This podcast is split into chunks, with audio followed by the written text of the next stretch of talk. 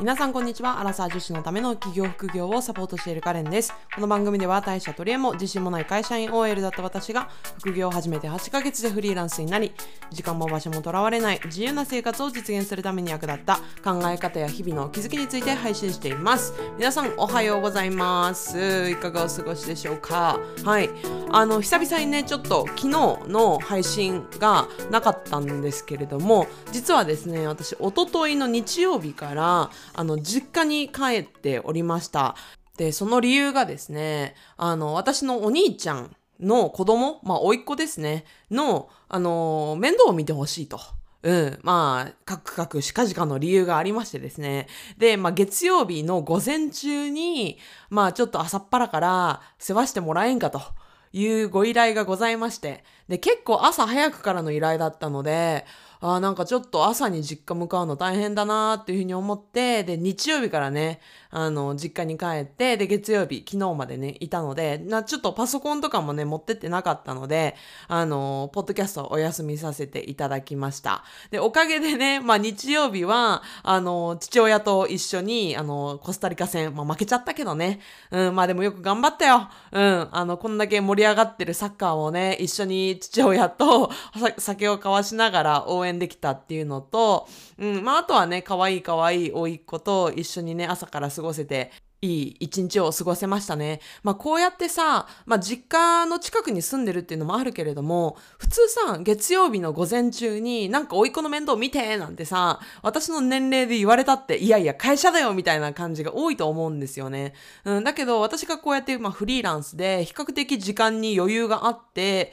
っていう形で本当に時間も場所もとらわれない生活をしてるので、もうこういうね、家族のあの要望とかに気軽に応えられるっていうあの生活をね、遅れてることが本当に幸せだなっていうふうに思いながら、うん、昨日過ごしてましたね。うん。で、昨日の夜はですね、さらにまあ私が主催しているブルーミストの、えっ、ー、と、企業塾のですね、あの、定期計画会っていうのがあったんですね。で、毎月末に、その月の、例えば今月であれば11月の、まあ、振り返りをして、で、まあ、12月は、翌月はね、こういう目標をもとにこういう行動をしていこうみたいなことを、まあ、一緒に計画する時間っていうのを、毎回、まあ、1時間半から2時間ぐらい、うん、みんなで集まって、ズームで繋いでやってます。でも、それもね、もう大好きな時間で、で、何が大好きかっていうと、まあ、みんなの、まあ、その振り返りを聞くことによって、まあ、ちょっとずつでも確実にみんながなんか成長してたりとか、成果を出してたりする姿を見られるのがもうめちゃめちゃ嬉しい。もう昨日もね、なんか初めて月100万行きましたとか、なんかお仕事取れましたみたいな報告があったりとか。で、それをさ、なんかもっといいなって思うのは、その、それを見てなんか妬みとか嫉妬みたいなのもなく、みんながうわーおめでとうみたいな感じでなんか拍手し合える中にできてるっていうのが、もうさらになんか嬉しいなって思って、うん。だから、まあそういう機会であること、そしてやっぱりその起業家っていうのは、まあ私はもう経営者、うん、一つの会社と同じだよっていうことをもう受講生にもずっと言ってるんですけど、まあ会社もさ、計画性のない会社が潰れていくのと同じように、起業家も計画性がないと、まあ潰れていく。要するに続かないっっていうのを信じてるんですね。っていうかもうそうなんですよ。まあ皆さん自身も憧れのね、起業家とか、なんか尊敬する起業家の人いると思うけど、当てずっぽうにさ、やってると思います？うん、絶対計画性があるはずなんですよ、その人たちって。うん。であれば、やっぱり計画性を持つことってすごく大事で、で、それを私はやっぱり受講生のみんなにも、あの、体感としてね、感じてもらいたいし、まあ、計画性を持つことによって、みんなの行動とかね、マインドもすごく変わってるから、うん、やっぱりやっててよかったなっていうふうに思いますね。うん。だからもし、このポッドキャスト聞いてる皆さんもね、いや、計画が苦手だからとかね、いや、計画なんていつも計画倒れしちゃうからっていうふうに思ってやらないんじゃなくって、うん。であれば、じゃあ、いきなり完璧に計画をすることって難しいから、だから、えっ、ー、と、先月よりも今月、ちょっとでも良くするための計画を立てる。うん。今月よりも来月よりよくできるための計画を立てる。いきなり100%を目指そうとするからダメだってなるけれども、今例えば40%なんだったら、うん、じゃあ来月は42%を目指すみたいな。うん、でさ、それ繰り返していけばさ、100%に近づいていくことになるじゃないですか。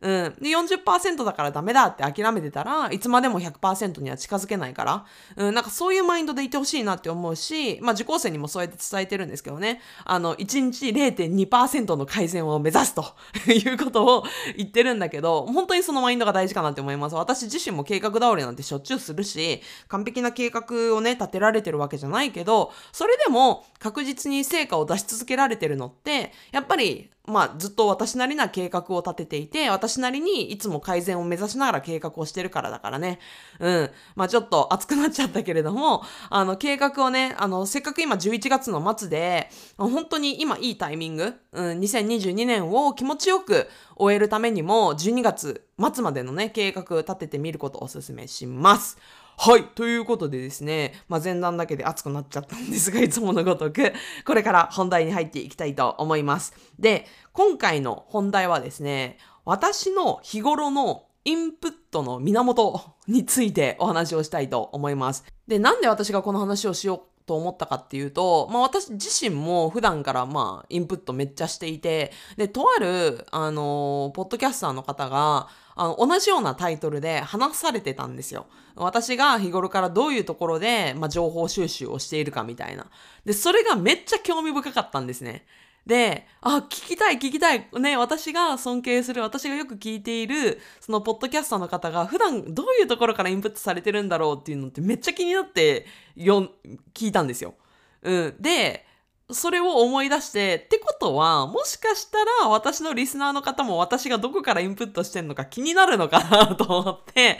もしかしたら自己満に終わるかもしれないけど、まあ、興味のある方はね、最後まで聞いていただけたらなっていうふうに思います。で、まずですね、まあ、どんなメディアを普段使ってるかっていうところから紹介をすると、一つ目は、私の、まあ、コーチとか、えっ、ー、と、セミナーの動画うん、レッスン動画ですよね。まあ、それが一つ目。まあ、メディアって言わないけど、うん、まあ、動画ですよね。そういう自分のコーチとかの。で、えー、二つ目に、まあ、ポッドキャストとか、 Voicy とかの音声メディア。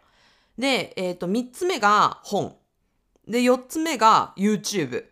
主にこれかなと思いますね。まあ、あと付け加えるのであれば、普段そのリアルなり、そのオンラインなりで、その交流会とかで知り合ったその他の経営者とか、他の起業家からのその飲み会とかさ、そういう交流会を通じて得た情報とかっていうのもありますけれども、まあ、それは割合としては結構低いので、うん、多いもので言うとさっき紹介したものになりますね。うん。で、まあ、コーチの動画とかレッスンとかね、セミナーとかっていうのは、まあ、言わずもがなだと思いますけれども、うん、私自身もずっとね、こう、あの、企業塾とかコミュニティとかにもずっと所属していて、で、まあ、そこでね、まあ、動画が提供されていたりとか、セミナーとかっていうのが開催されているので、まあ、そこでオンラインなり、リアルなりで、あの、参加して、まあ、インプットしているっていう、あの、ビジネス、私のマーケティングの知識であったりとか、ビジネスに関するマインドとかっていうのは、もう基本的に8割はそこから入手しているようなイメージですね。うん。で、えっ、ー、と、その他なんですけれども、本。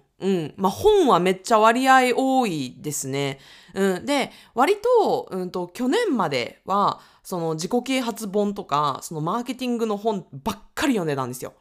うん。だからまあおすすめの本はね、もういくらでも紹介できる自信はあるんですけど、最近はその哲学とか、前もエピス、あの、ポッドキャストでご紹介をした、そのワインの本とか、お金に関する本とか、あとは、まあ、最近小説とかも読んだりしてますね。うん、だからちょっとジャンルをもうちょっとばらつかせて、いろんな方向からインプットするようにしてます。でね、本に関してはね、紹介したいんだけど、あの、いろんなジャンルでいろんなおすすめの本があるので、これはまたエピソードを分けて、おすすめの本はね、紹介していければなっていうふうに思ってます。楽しみにしててください。で、えっ、ー、と、ポッドキャストと Voicy。これはめっちゃ聞いてる。めちゃめちゃ聞いてる。で、どういうタイミングで私が聞いてるかっていうと、基本的に私はずっと家に朝から晩までいるので、あの、家事してる時、よく聞くのは料理してる時に1.2倍から1.5倍速でよく聞いてます。うん。あとは、なんかちょっと買い物してる時、スーパーでお野菜とかお肉とか買い物してる時によく聞いたりとか、うん、スーパー行く途中の、うん、なんか自転車漕いでる間とか移動中とかもずっと聞いてますね。基本的にその手が何かしらで奪われてる時、例えば買い物とかもカート引かなきゃいけないとか、家事の時も包丁握らなきゃいけない時って、なんか耳が空いてるけど、他は使われてるみたいな状態じゃないですか。で、そういう時はもうほぼ100%ポッドキャストか Voicy を聞いてます。でも最近は結構 Voicy が私の中では流行していて、で、よく聞くのがチキリンさんと佐々木俊直さんと、あとは山口周さんと、えー、金婚西野はめちゃめちゃ聞いてます。めっちゃ聞いてる。ほぼ毎日聞いてますね。で、ちなみに山口周さんについては、あんまり紹介したことがないと思うんだけど、それなぜかっていうと、ここ1週間で、あの、ハマってるからですね。めっちゃ最近。で、山口周さんはね、みんな聞いたことある人もいると思うけど、えー、彼はね、おすすめの本っていうかもう、すっごい私が大好きな本を、まあ、いくつか書いてる方なんですけれども、えっ、ー、と、世界のエリートはなぜ、えー、美意識を育てるのかみたいなタイトルの本と、あとはニュータイプの時代っていう本がめっちゃ有名で、あれどっちも読んだんですけど、めちゃくちゃいいです。特に美意識をなぜそ、あの、鍛えるのかみたいな本はね、ってもおすすめなので、ぜひね、あの、起業家の皆さんには読んでほしいなっていうふうに思うんですけど、その山口周さんの Voicy も結構辛口というか、ものをね、ちょっと斜めから見てる感じのトーンで話してるんですけど、なんか、あ、確かになーって、あの、気づかされる、うん、内容であったりとか、割と痛いところを結構ついてたりとかするので、うん、面白いかなって思いますね。うん。で、ポッドキャストはね、最近正直あんまり聞いてないけど、聞いてるときは、えっ、ー、と、古典ラジオ。うん、歴史のラジオですよね。それを聞いてたりとか、あとはね、結構外国の方のポッドキャストを聞くのが私は好きで、去年はもうほとんど聞いていたのは、えっ、ー、と、ジェームズ・メドウェドモアさん。うん、マインドやビジネスポッドキャストっていう、あの、ポッドキャストなんですけど、ジェームズ・ウェドマーさんのそのビジネスのマインドの考え方がめちゃめちゃ好きでずっと聞いてましたね。うん、あとは最近更新がないから聞かなくなっちゃったけど、えっと、ヴァネッサ・ラウさんの、えっと、ポッドキャストもめちゃくちゃ好きでずっと聞いてました。うん、でも彼らのポッドキャストも今年はあんまり聞いていなくって、というのもまあ、話していることも大体把握できるようになったみたいなところもあるので、聞かなくなったけれども、まあもし英語を聞くのが全然苦じゃなくって、そのアメリカのビジネスも含めて学びたいっていう方は、ジェームズ・ウェドマーさんと、えっ、ー、と、バネッサ・ラウさんは結構おすすめかなっていうふうに思います。で、あとは YouTube ですよね。で、はっきり言って YouTube は、えっ、ー、と、ビジネスを学ぶためとか、その起業のために、えっ、ー、と、YouTube を使ってインプットするっていうことは、ほぼしてなくって、割と余暇、娯楽のために使ってる側面が、もう今年は圧倒的に多かったですね。で、強いてその自己啓発とか、その学ぶために、その見ている面で言うと、えっ、ー、と、前回とかもね、ご紹介した、えっ、ー、と、両学長のリベラルアーツとか、えっ、ー、と、マネリテ学園の大河内薫さんの、まあ、お金に関する知識っていうのは、まあ、彼らの YouTube をよく見ているし、うん。でも学ぶ系だとそれぐらいですかね。うん、正直言ってそのマーケティングとかビジネスに関しては、もう私ももう結構もう知識をつけていて知っているので、見てもあんまりもうまあそうだよねっていうインプットにしかならない感は否めないっていうのがあって、あんまり見てないです。うん。あの、前まではね、結構去年までは、その、サラタメさんとか、まこなり社長とか、中田あっちゃんのね、YouTube とかね、本の要約チャンネルの動画とかってめちゃめちゃ見てたけれども、それも結局ね、あの、最近、ちょっとおこがましく聞こえたらあれやけれども、うん、なんかもうちょっと踏み込んだ知識を私自身の中で求めるようになっちゃって、どうしてもその本要約チャンネルとか、そういうなんか中田あっちゃんのね、そのエクストリームみたいなやつとかって、すごいざっくり表面的な情報を綺麗にまとめて提供してるものなんですよ。で、彼らの狙いもそこなんですよね。まあ、そこで、ね、触りっていうのを理解していただいて、で、各自でもっと深く知りたかったら、本を読んだりとかしてねっていうスタンスだと思うんですけど、うん。で、私の中でそういう表面的な情報っていうのはもう結構もうお腹いっぱい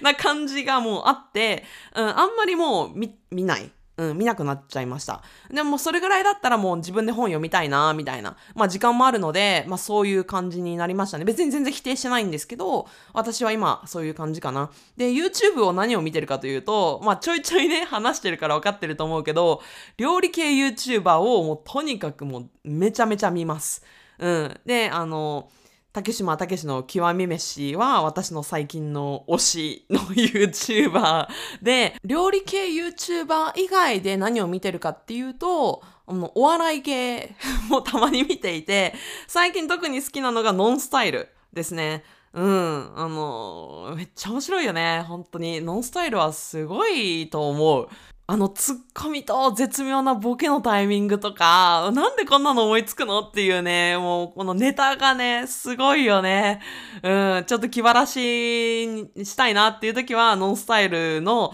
そのお笑いを見て、もうめちゃくちゃどうでもいいことで笑ってます。うん。あとはどうでもいいで言うと、あの、ここ1週間ぐらいで見つけた、もうもっとどうでもいい動画なんですけど、寿司ラーメンっていう あの、多分大学生ぐらいの、いわゆるね、もう YouTuber らしい YouTuber なんですけど、なんかおばあちゃんにドッキリしたりとか、もうすごい派手なことをやったりしてるんですけど、まあ彼はね、なんか人をなんかバカにするとか、なんかすごい嫌な気持ちに全くさせないんですよね。もう純粋に面白い。純粋にもう本当に馬鹿げたことしてるんですけど、もうそれが単純に面白い。っていうのを見て、まあ、なんか涙流して笑ったりとか、もするときはありますね。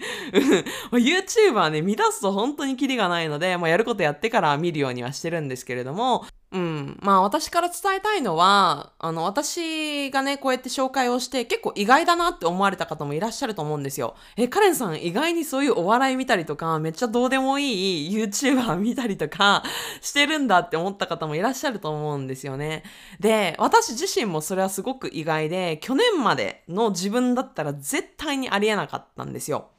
うん、去年までの自分だったら、そんなね、めちゃめちゃどうでもいい、なんか自分のために全然ならないような動画を見るぐらいだったら、その10分や15分使ってでも、なんか勉強しなきゃとかね、なんか勉強したいとか、なんか自己啓発に当てたいみたいな時間、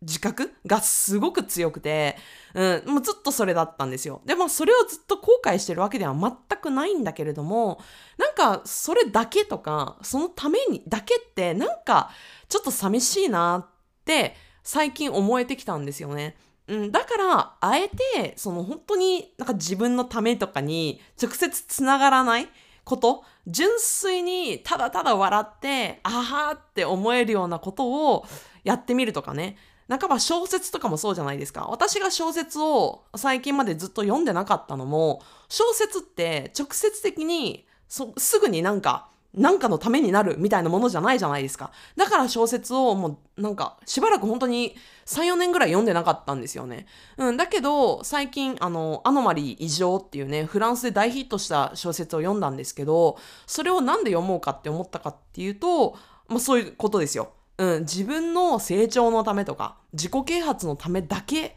に、なんか私の24時間を使うのもなんか違うなって。私って本来何のために生きてたっけみたいなところを考えたら、もっと幅広くね、なんか純粋に笑うとか、ただただ幸せと思うとか、なんかそういうところも含めて、私はなんか理想の人生って描いてるよなって思って。うん、だからね、こういう成長とか自己啓発にとらわれない生き方っていうのも目指してるっていうのもあって、実はそういう YouTube とかね、本を読んだりとか、いろいろしております。うん。だから、まあ多分私のポッドキャストのリスナーの方ってめっちゃ成長意欲高いし、意識高い人ってめっちゃ多いと思うんですよ。うん。だけれども、なんかそういう人たちって多分過去の私のような方うん、で、まさになんで私の今のポッドキャスト聞いてるかって、ね、なんかもっと私が成長するためにどんどんインプットをすればいいんだみたいな、多分そういう正解を求めて聞いてる人とかもいるんじゃないかなって思うけれども、うん、実はね、なんかそういう余暇を楽しむっていうのも、ぜひ恐れずに、あの、なってほしいなって思います。で、割とそういう全然関係のないところからまたヒントを得て、それが逆にビジネスにつながったりとか、成果につながりやすくなったりとかね。あるいはもうオフの時は徹底的にオフにすることによって、オンの成果物というか効果というか効率か、うん、が上がるっていうのもあるから、うん、ぜひ一度ね、まあ、週末とかあの年末とかもあるのでそういう時に思いっきり遊んでみてはいかがでしょうか。はい。ということでね、まあ、今回は私が普段どういうところでインプットしてるかっていうところの紹介をさせていただきました。なんか参考になったら嬉しいなっていうふうに思います。でね、もしあのこういうおすすめがありますよとか、あの私と同じもの聞いてました、見てましたみたいなのがあったら、あのインスタなり LINE 公式なりであの報告いただけたらめっちゃ嬉しいなって思います。はい、ということで今回はこの辺にしたいと思います。また次のエピソードでお会いしましょう。さよなら。